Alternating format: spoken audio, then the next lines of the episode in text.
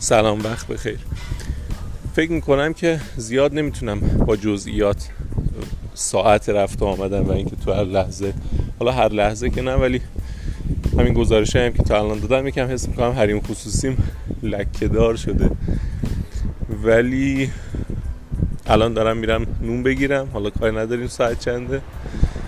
خوب خوابیدم باز امشبم. و یکی از بچه ها گفته بود درباره برنامه ریزی و هدف گذاری و اینجور چیزا صحبت کنم فعلا یکم ازتون فرصت می‌خوام چون به نظرم یکی دیگه از بچه ها یکی از دوستای خوبم همین آقای اردکانی که توی دو سه قسمت قبل ازش اسم بردم این داره روی این قضیه کار می‌کنه همچین پادکستی رو داره آماده می‌کنه برای سال نو. یه سوالی ازش بکنم اگه دیدم که تا سال نو نمی‌رسه یا اصلا کلا این کار رو کنسل کرده. حالا منم یه اپیزود شاید در این رابطه صحبت کردم. به نظرم رسید امروز درباره درباره حیوانات کم حرف بزنم. محمد رنایی توی هم فکر که داشتیم صحبت می‌کردیم بهم گفت که من نفهمیدم قضیه این حیوونا چیه. استوریایی که هر روز از حیوونا می‌ذاری قضیهش چیه. توی توی این فایل درباره این موضوع حرف می‌زنم. فعلا حالا من نونمو بگیرم باز سر فرصت بیشتر با هم صحبت می‌کنیم.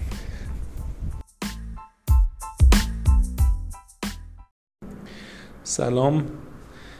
من میگم سلام چون دو روز گذشته از فایل صوتی قبلی که ضبط کردم. الان یک شنبه است. من جمعه نتونستم فایل ضبط کنم. پنج شنبه هم خیلی درگیر بودم و الان یک شنبه است. همچنان توی شرکت نمی‌تونم زیاد فایل ضبط کنم. یه بخشی از این تاخیرم به خاطر اینه که تو خونه هم حتی جلو خانومم یکم خجالت می‌کشم فایل ضبط کنم. اگه تجربه داشته باشین احتمالا بفهمین درباره چی دارم حرف می‌زنم. و حتی توی خیابونم وقتی که دور برم شلوغ باشه زیاد راحت نیستم و به نظرم اینو باید به زودی برطرفش کنم. مثل حرف زدن با شما حرف زدن با صد نفر هزار نفر تقریبا شبیه حرف زدن با یه آدم معمولیه. ممکنه برای آدم کم عجیب باشه ولی خب باید عادت کنن. مرسی که همراه هم هستین. من احتمالا از شرکت که بیام بیرون درباره اون حیوونا که قولش داده بودم یه صحبتی می‌کنم. مرسی.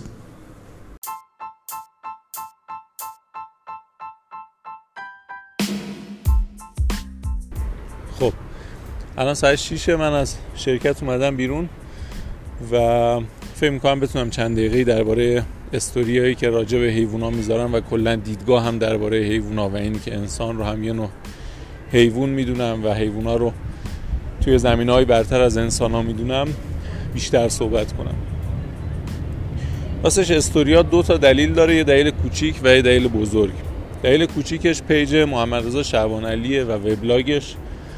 محمد رضا بعضی وقتا یه سری عکس از حیوونا می‌ذاره و خیلی باشکوه ازشون تعریف می‌کنه. مثلا درباره یه کلاق وقتی حرف می‌زنه میگه که عمر کلاق ها روی زمین بیشتر از عمر انسان هاست.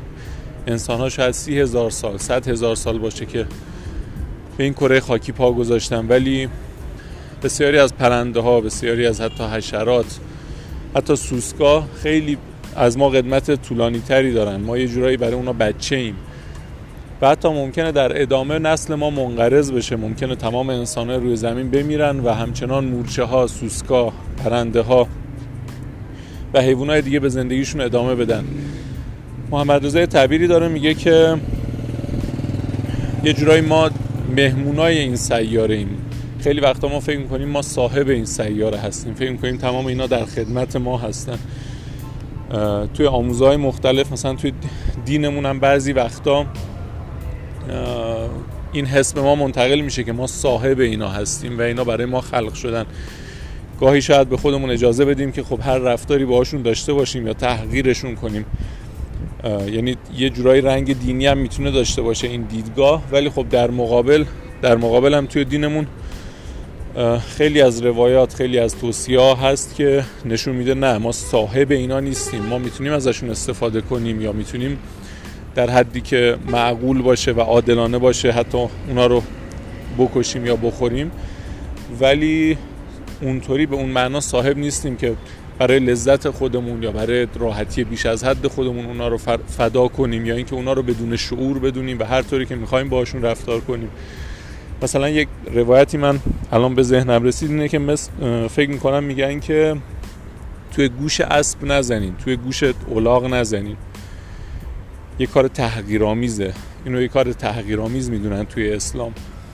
و یک ویدیویی بود از آیت الله سمدی آمولی فکر می‌کنم یا شاید هم آیت الله حسن زاده که خیلی با احترام با یک اولاغ رفتار می‌کردن. یا داستانه هست از همین بزرگان دینیمون درباره مثلا احترامی که به یه مورچه میذاشتن. احتر... یک داستانی هست از یکی از عرفای از یکی از عرفا فکر می‌کنم اینجوریه که این بنده خدای سبزی می‌خره میره خونهشون می‌بینه لای سبزی مورچه است. بعد برمیگرده مورچه رو می‌ذاره همون جایی که سبزیه رو خریده بوده. می‌گفته من نمی‌خوام این از خونه زندگیش دور بشه. یعنی در مقابل اون نوع از حرفایی که میگه ما انسان ها اشرف مخلوقات هستیم و همه چیز برای ما خلق شده از این طرف این برخوردها و این روایات هم هست. حالا من نمی‌خوام درباره این قضاوتی بکنم ولی میگم دو, دو مدلش توی روایتمون هست. خلاصه اینکه محمد رضا میگه ما انسانات یه جورای مهمون این سیاره ایم خیلی باید با احترامتر نسبت به موجودات رفتار کنیم. و یک حرف دیگه ای که هست حالا اینو من از شاید از محمد رضا شنیده باشم شاید هم از جای دیگه که ما انسان ها معمولا وقتی می‌خوایم برتری رو بسنجیم می‌خوایم هوش رو بسنجیم. توی چیزایی که خودمون توش خوبیم این سنجش رو انجام میدیم. مثلا میگیم آقا ما می‌تونیم مسائل ریاضی رو حل کنیم در صورتی که گوسفند نمی‌تونه این کار رو انجام بده. سوسک نمی‌تونه انجام بده. بیاین یه بار به این فکر کنیم که اگه خب سوسکا هم شاید درباره ما همین فکر رو داشته باشن. سوسک هم شاید بگه این انسان ها رو ببین مثلا یک بمب هسته ای اگه تو کل کره زمین منفجر بشه یه تعداد زیادی بمب هسته ای منفجر بشه تمام انسان ها میمیرن در صورتی که ما نسل اون منقرض نمیشه. ما این توانایی رو داریم. یا اگه یکم شرایط آب و هوایی تغییر کنه انسان ها اینقدر ضعیفن که کشته میشن. ولی ما خیلی شرایط سختی رو پشت سر گذاشتیم و شرایط خیلی سختی رو هم می‌تونیم تحمل کنیم. ممکنه پرنده ها به ما نگاه کنن بگن اینا رو نگاه مثل مثل حیوانات دیگه دارن رو زمین راه میرن. ولی ما می‌تونیم پرواز کنیم. ما می‌تونیم سرعت های بیشتری داشته باشیم نسبت به اینا. ممکنه سگ ها مثلا بگن که چقدر این انسان ها قدرت شنوایی و قدرت بویایی ضعیفی دارن واقعا شبیه کورها رفتار می‌کنن. این خیلی مهمه. به نظرم هر حیوانی می‌تونه ما رو محکوم کنه به ضعیف بودن به خنگ بودن به کمهوش بودن. اگه توانایی های خودش رو ملاک قرار بده. خیلی وقتا ما انسان هم همین کارو می‌کنیم. یعنی میگیم که خب ما انسان ها مثلا توی ابزارسازی خیلی قدرتمندیم و حیوانات دیگه این کار نمی‌تونن انجام بدن. پس ما از اونا بهتریم. به نظر این استدلال کافی نیست. دلیل دوم و بزرگتری که باعث شده این استوریا رو بذارم و نگاه هم به حیوونا این باشه کتاب کتاب فوقلاده ژن خودخواه من این کتاب کتاب مشهوری است. خیلی کتاب مشهوریه ولی من تقریبا یک سال پیش خوندمش. هنوزم فکر می‌کنم 20 صفحش مونده. تمومش نکردم. ولی این کتاب واقعا دید من رو خیلی تغییر داد. توضیح دادنش سخته یعنی باید خودتون بخونین. ولی یه جورایی این کتاب به من کمک کرد که از زاویه های دیگه به دنیا نگاه کنم. ما انسانات خیلی خودخواهیم. وقتی یک میوه رو می‌بینیم فقط به این فکر می‌کنیم که خب آیا این میوه خوردنیه یا نه؟ آیا خوشمزه است یا نه؟ و آیا مفیده برای بدن ما یا نه؟ به چیز دیگه فکر نمی کنیم اگه یه میوه باشه که تلخ باشه یا برای ما سودی نداشته باشه میگیم خب میوه به درد نخوریه. در به درد نخور برای ماه به درد نخور برای, برای کل هستی نیست. یا اگه ما یک موجودی اگه یه حیوانی باشه بتونیم ازش استفاده کنیم. بتونیم یه بهره ای ازش ببریم میگیم خب این حیوان به درد بخوره.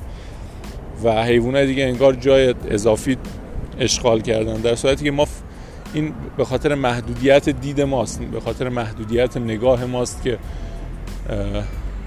همه چی رو بر اساس منافع خودمون میسنجیم. یه, یه وقتی ناگزیریم این کار رو انجام بدیم. بالاخره برای پیشرفت کردن برای زنده موندن لازمه که ما موجودات رو دستبندی کنیم درخت های مفید رو پرورش بدیم حیوان های مفید رو اهلی کنیم بهشون برسیم تا بتونیم ازشون استفاده کنیم. لازمه که دنیا رو این شکلی ببینیم. ولی خب اگه یکم بزرگتر فکر کنیم اگه از سعی کنیم از چارچوب انسانی خودمون پا رو فراتر بذاریم و بزرگتر به دنیا نگاه کنیم یک سری چیزا بیمعنی میشه. یکیش حیوان است. یکیش همین برتری انسان بر حیوان است. یه دلیلی که ما خودمون رو برتر می‌دونیم شاید تنها دلیلی که خودمون رو برتر می‌دونیم اینه که ما انسانیم. فقط همین دلیله که باعث شده ما فکر کنیم برتر از بقیه موجوداتیم. یه جورایی حالا من تو وبلاگم تو ویرگول یه چند تا پست مربوط به این نوشتم. یه مثالی که داکینز توی یکی از ویدیوهاش می‌زد این بود که می‌گفت اصلا چرا ما بعضی چیزها رو سفت سفت ادراک می‌کنیم و بعضی چیزها رو نرم. مفهوم سفتی. اینه که ما سنگ رو میگیم سفت و سخته. چرا همچین نگاهی داریم حتی؟ چون که برای تکاملمون لازم بوده که این موضوع به تکاملمون کمک می‌کرده به زنده موندنمون کمک می‌کرده. لازم بوده که بذارین یه جور دیگه توضیح بدم. در این ابعادی که ما هستیم مثلا یک انسان چقدر طولشه؟ مثلا فرض کنید یک و نیم متر تا دو متر طول قدی انسانه. توی این ابعاد ما سفت بودن برامون معنی داره. ولی فرض کنیم که ما الکترون باشیم. ما اگه یک دونه الکترون باشیم دیگه چیزی به اسم سفت بودن برامون معنی نداره. می‌دونم سخته ولی خب یکم تصور کنین. از دید یک الکترون چیزی به اسم سفت بودن وجود نداره. یا مقیاس رو بزرگتر کنیم فرض کنین شما مثلا خورشید باشین. از دید خورشید دنیا چه شکلیه؟ خورشید به کل کل زمینی که ما داریم روش زندگی می‌کنیم و موجوداتی که روی این زمین هستن چطوری نگاه می‌کنه؟ به نظر اونقدر اهمیت نداره براش. یعنی کل اگه یک شهاب سنگ بخوره و کل این زمین نابود بشه هیچ اهمیتی برای خورشید نداره. اگه خورشید رو زیشور فرض کنیم. این, این کارو میشه این دیدو میشه خیلی ادامه داد. شما می‌تونید از چشم هر موجودی به دنیا نگاه کنین و یه دنیای جدید ببینین. از چشم یک مورچه دنیا متفاوته. چیزایی که برای مورچه مهمه برای ما مهم نیست. و چیزایی که برای مورچه مهم نیست برای ما مهمه. این نشان از برتری ما نیست نشان از تفاوتمونه. میگم شما حتی می‌تونی خودتو جای یک الکترون بذاری. می‌تونی خودتو جای یک درخت بذاری. از دید درخت چه چیزایی مهمه؟ شاید جابجا جا شدن مثلا زیاد مهم نباشه برای درخت. خیلی دید عجیبیه این نتیجه. خیلی یه سری کتاب خوندن ها و یه سری فکر کردن ها و یک یکم شاید دیوونه بودنه. ولی به نظرم اون کتاب ژن خودخواه به هم کمک کرد که چون تو این کتاب ژن خودخواه همه چی رو از دید ژن می‌بینه. میگه آقا شما فرض کنین ژنین حالا بیاین همه چی رو تحلیل کنین. بعد میاد این کار رو واقعا انجام میده. یعنی محبت مادر به فرزندش رو از دید ژن تحلیل می‌کنه. میگه که برای ژن ها خوبه که مادرها بچه هاشون رو دوست داشته باشن. برای ژن ها خوبه که ما دنبال غذا میریم. برای ژن ها خوبه که ما به دنبال تولید مثل میریم. برای ژن خوبه که ما برادر خواهرمون رو دوست داریم. حتی اینو تحلیل می‌کنه که ما چرا مثلا پسر عمومون رو از برادرمون کمتر دوست داریم. این از نظر ژنی کاملا توجیه پذیره و چون این کتاب تمام انگار داره دنیا تمام روابط ما تمام رفتارهای ما رو از دید ژنی بررسی می‌کنه و میگه تمام اینا از دید یک ژن کاملا توجیه پذیره به نظرم خیلی دید خوبی به هم داد و باعث شد یکم احساس حقارت بکنم. یعنی این کتاب یه جوری فرض کنیم من برای بچم فداکاری می‌کنم. این از نظر شخص من شاید زیاد موضوعیت یا معنا نداشته باشه ولی از نظر ژن من کاملا معنا داره که از نظر حوزچه ژنی من کاملا معنا داره که من بمیرم و بچم زنده چرا؟ چون یه بخشی از ژنهای من به بچم منتقل شده. این حوزچه ژنی این حوزچه ژنی چون می‌خواد خودش رو حفظ کنه میپذیره که یکی از موجودات بمیره به جاش بچهش زنده بمونه. وقتی این کتاب میخوندم حس می‌کردم واقعا بازیچه دست ژنام و فکر می‌کنم اینجوری هست. یعنی 90 درصد رفتارهای ما حتی 100 درصد رفتارهای بعضی از انسان ها ناشی از ژن هاشون هست. و این باعث شده که هم دیدم بزرگتر بشه. ببینم که آره خب از دید بقیه حیوان ها میشه همینطوری به دنیا نگاه کرد. حتی از دید درخت از دید یک گفتم الکترون میشه به هستی نگاه کرد و یک هستی کاملا متفاوت رو دید. من حالا تو برنامه بود که بعد از این مدتی شاید موجودات تکسلولی هم بذارم و بعد بعدش حتی موجودات موجوداتی که ما غیر زنده میدونیمشون هم میدونیمشون رو هم بذارم. یعنی یک سنگ واقعا میشه بهش احترام گذاشت. میشه اون رو صاحب فهم دونست. طبیعتا فهمش با فهم ما متفاوته دوباره تکرار می‌کنم اون حرفی که اول بحث زدم. ما معمولا چون می‌تونیم حرکت کنیم میگیم این درخته که به درد نمی‌خوره نمی‌تونه حرکت کنه. چون می‌تونیم حرف بزنیم به زبون فارسی یا به زبون هایی که برای انسان ها قابل فهمه میگیم خب دیگه این سنگه که شعور نداره این سنگه که نمی‌تونه حرف بزنه. ولی واقعا به نظرم میشه برای اونها هم زبون در نظر گرفت. شاید توی پادکست اونم پادکستی که قبلش فکر نکردم زیاد به محتواش نشه این بحث رو جمع کرد یا حتی نشه به خوبی منتقلش کرد ولی میشه حداقل توصیه کرد که یکم اینجوری فکر کنیم. میشه توصیه کرد که کتاب ژن خودخواه رو بگیریم بخونید و می‌دونم احتمالا الان خیلیاتون سوالاتون بیشتر شده یا گیجتر شدین. ولی خب این تقریبا بهترین توضیح بود که الان می‌تونستم بدم. حالا باز احتمالا شاید بعدا مفصلتر و مدونتر راجع بهش حرف بزنیم. امروز یه اتفاق جالب دیگه افتاد این بود که استوری گذاشتم دربارش توی وبلاگ امین کاکاوند. یک پستی درباره نوال. فامیلش یادم رفته. یک آقای هست به اسم نوال. خیلی آدم خفنیه. خوندم اونم اونم ذهنمو خیلی مشغول کرده. شاید اگه قول نداده بودم که راجع به حیوان حرف بزنم درباره اون حرف می‌زدم. و همین سعی می‌کنم هر روز درباره موضوع حرف بزنم. توی قسمت قبل گفتم که چرا دیروز و روز نشد که حرف بزنم. یکم هم باید خجالتم و از آدمای دیگه و از خانومم موقع حرف زدن کنار بذارم. و همین. یکی, یکی از مخاطبا گفته بود که معذرت نخوا آخر پادکستات یا آخر محتوات. منم معذرت نمی‌خوام ولی ممنونم که تا اینجا همراه بودین. این, این پادکست و این قسمت یکم شاید گنگی بود چون واقعا موضوع پیچیده باید جدی بهش فکر کنیم. از بچگی توی مدرسه توی دانشگاه به ما این رو القا کردن که ما خیلی مهمیم هم شخص خودمون مهمیم هم خانواده و ایل و تبارمون مهمن هم مثلا مسلمونا مهمن و هم گونه انسان مهمه. خیلی رو این تاکید شده به نظرم تاکید بیش از حدیه. یعنی وقتی که آدم بزرگتر میشه می‌بینه نه نه نه من اونقدر مهمم نه دینم اونقدر مهمه نه گونه انسان اونقدر مهمه. آره یک همچین حالتی برای آدم به نظرم پیش میاد. و البته این دلیل نمیشه که ما برای زندگی نجنگیم یا هیجان نداشته باشیم وقتی که داریم زندگی می‌کنیم. ولی خب یکم شاید یکم احساس احساس پوچی نه به نظرم احساس بزرگتر شدنه. یعنی من دیگه موقع زندگی کردنم فقط منافع خودم یا همکیشان خودم یا حتی گونه خودم رو در نظر نگیرم و یکم بزرگتر فکر کنم منافع مثلا حیوانات دیگه هم در نظر بگیرم. یا حتی منافع موجوداتی که زنده نمیدونمشون رو هم در نظر بگیرم. به نظرم می‌تونه یکی از معلفه های رشد فکری باشه. ممنون که گوش دادین.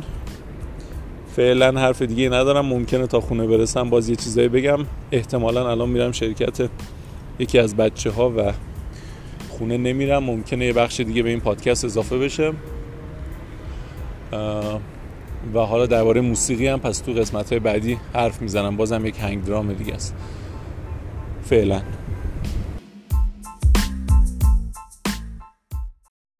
خب همونطور که گفتم یکم پیاده روی داشتم امروز. می‌تونم یکم دیگه باهاتون حرف بزنم. این دفعه توی مسیری که آدم ها احتمالا از کنارم رد بشن و یکم معذب باشن ولی خب حالا امتحان می‌کنیم ببینیم چطوریه. برای بادم عذر می‌خوام. دیگه الان یک یه بادی بعضی وقتا شدت می‌گیره ممکنه یکم کیفیت صدا خوب نباشه. فکر می‌کنم اسم این آقایی که توی وبلاگ امین دربارش خوندم راوال راویکانت هست. یک نفری که الان تو سیلیکون ولیه. تقریبا دو میلیارد دلار پول داره. من همیشه میرم میزان پول آدم ها رو نگاه می‌کنم. یکی از مثل, مثل کسی که یک جنس رو نمی‌شناسه و با قیمتش فقط تشخیص میده که این جنس خوبیه یا نه. این آدم دو میلیارد دلار پول داره.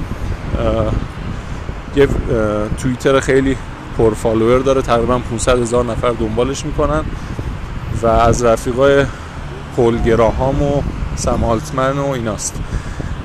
حالا اگه اینا نمی‌شناسین حالا توضیحش بمانه امروز که این پست امینو میخوندم دوباره یاد فکرهای این چند روز پیشم افتادم. من چند وقت مدام دارم سعی می‌کنم زندگیمو بهینه تر کنم. توی حرفایی هم که به بحانه های مختلف توی کانال تلگرام یا اینستاگرام یا همینجا زدم هم احتمالا شنیده باشین شنیده باشیدش.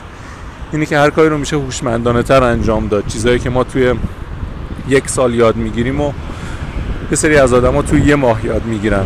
پیشرفتایی که ما توی ده سال می‌کنیم و یه سری آدما توی 6 ماه می‌کنن. و یه بخشی شاده به خاطر اینه که اونا باهوشترن از ما و سابقه مثلا تربیتی بهتری دارن. کلا آدم های قدرتمندتری ولی یه بخش دیگهش به خاطر سیستم های خوبیه که دارن. خیلی از این آدما از اول اینجوری نبودن. آدم های ضعیفی بودن.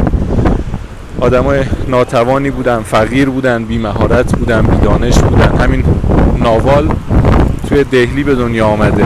توی خانواده خیلی فقیر بوده. ایران ماسک مثلا توی آفریقای جنوبی. فکر, فکر کنم خانوادهش فقیر نبودن ولی کودکی سختی داشته. خیلی از این آدم ها این شکلی ولی خب می‌بینیم که الان دنیا رو دارن می‌گیرن. هوشمندانه کار کردنشون با اراده های پولادینشون با مغزای بزرگی که دارن همت های بزرگی که دارن. حتی خودمون هم شاید اینو تجربه کرده باشیم. من من خودم توی 19 20 سالگی خیلی ضعیفتر از الانم بودم. خیلی نقصایی داشتم که الان ندارم. خیلی ضعفایی داشتم که الان تبدیل به قوت شدن. خودمون هم خیلی وقتا این پیشرفت رو تجربه کردیم. مثلا توی درسی ضعیف بودیم ولی بعدش قوی شدیم. یا یه عادت بدی داشتیم و بعدش اصلاحش کردیم. و الان یکی از بچه ها رو دیدم ببخشید کم حواسم پرد شد.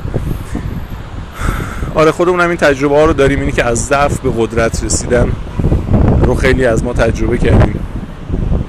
منم الان مدام دنبال همچین آدمایی هم که بتونم حرفاشون رو بشنوم بتونم مدل زندگیشون مدل فکریشون رو بفهمم. و حالا امین کاکاوند چند وقتی داره یه سری آدم خفن رو معرفی می‌کنه و ریز میره درباره تجربیاتشون درباره مدل فکریشون صحبت می‌کنه. خیلی با ارزش. اگه گوگل کنین اسمشو می‌تونیم به وبلاگش برسیم. نکته بعدی هم اینه که کلا دنبال کردن آدما یه جورایی با این اینترنتی که الان ما داریم شما می‌تونین از هر کسی چیز یاد بگیرین. می‌تونین هر کسی رو معلم خودتون قرار بدین. از گریوی گرفته که ویدیوهای ویدیوهای دفتر کارش خصوصی ترین حرفاشو داره روی اینترنت می‌ذاره رایگان. تا پولگراهامی که مقاله های طولانی می و توش تجربیات مثلا تجربیاتی که سالها توی سیلیکون ولی کسب کرده رو به اشتراک می‌ذاره تا همین ناوال راویکانتی که توی توییترش حرفای هوشمندانه می‌زنه تا آدمای دیگه که کتاب می‌نویسن و به راحتی در دسترسمون هست. من امروز با خوندن پست امین دو تا چیز دستگیرم شد. یکی اینکه این آدم رو بیشتر شناختم ناوال رادیکا راویکانتو بهتر شناختم.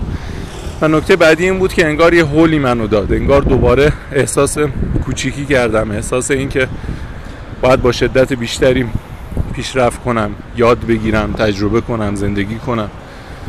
این حس جورایی منو امروز به هم ریخت. یعنی به هم ریخت به این معنا که باعث شد خیلی به فکر فرو برم. باعث شد دوباره به این فکر کنم که چقدر آدمای هوشمندی وجود دارن چقدر آدمایی هستن که همونطور که گفتم کارهایی که ما توی یه سال توی یک دهه انجام میدیم و اونا توی یک ماه یا شیش ماه انجام میدن. خیلی وقتا ما میریم توی شرکتی دلمون رو خوش می‌کنیم که داریم یه حقوقی می‌گیریم و حالا یک چیزایی هم داریم یاد می‌گیریم. ولی آدمایی که همت بزرگی دارن و هوشمندن عاقلا اینا می‌بینیم مثلا توی 6 ماه. خیلی بیشتر از 6 سال تجربه کاری ما رو کسب می‌کنن. این فایل صوتی رو ضبط کردم که حالا همین حس رو به شما منتقل کنم. اینی که خیلی بزرگتر میشه زندگی کرد. شما اگه فکر می‌کنین مثلا یک ساعت کار کنین فرض کنین پنج هزار تومن بهتون بدن معقوله یا خوشحالین یا ده هزار تومن یا 20 هزار تومن از یک ساعت کارتون در میارین. به این فکر کنین که آدمایی هستن که هر ساعتشون 200 هزار تومن میارزه. آدمایی هستن که هر ساعتشون دو میلیون تومن میارزه. و نکته مهمتر اینه که این آدما اونقدر از ما دور نیستن. من حداقل دور نمیبینمشون. درسته که با استعدادن و با ارزن ولی ما می‌تونیم بهشون نزدیک بشیم حداقل. می‌تونیم یکم هوشمندانه تر کار کنیم. همین می‌خواستم این حس رو بهتون منتقل کنم. حس کند بودن حس احمق بودن حس بیدانش بودن. حس اینکه کتاب کم می‌خونیم کارامون رو با تمرکز کمی انجام میدیم. به درآمد کم به پیشرفت کم به تجربه های کم قانعیم. کم زندگی می‌کنیم. و خب اینا اصلا خوب نیست. یعنی اگه آدم یک ناراحتی تو زندگیش داشته باشه شاید همین همین ناراحتی ناراحتی مفیدی باشه و هر چقدر تو خودمون تشدیدش کنیم به نفعمون باشه. بازم ممنون که گوش دادین. در ادامه یک موسیقی هنگ درام دیگه داریم و سعی می‌کنم که باز دوباره هر روز این پادکست ها رو ادامه بدم. برام خیلی لذت بخشه. واقعا همون حرف زدن با دنیاست یه جورایی. هرچند که اون دنیا کوچیک باشه. و همین. شب و روزتون خوش باشه و می‌تونین موسیقی رو بشنوید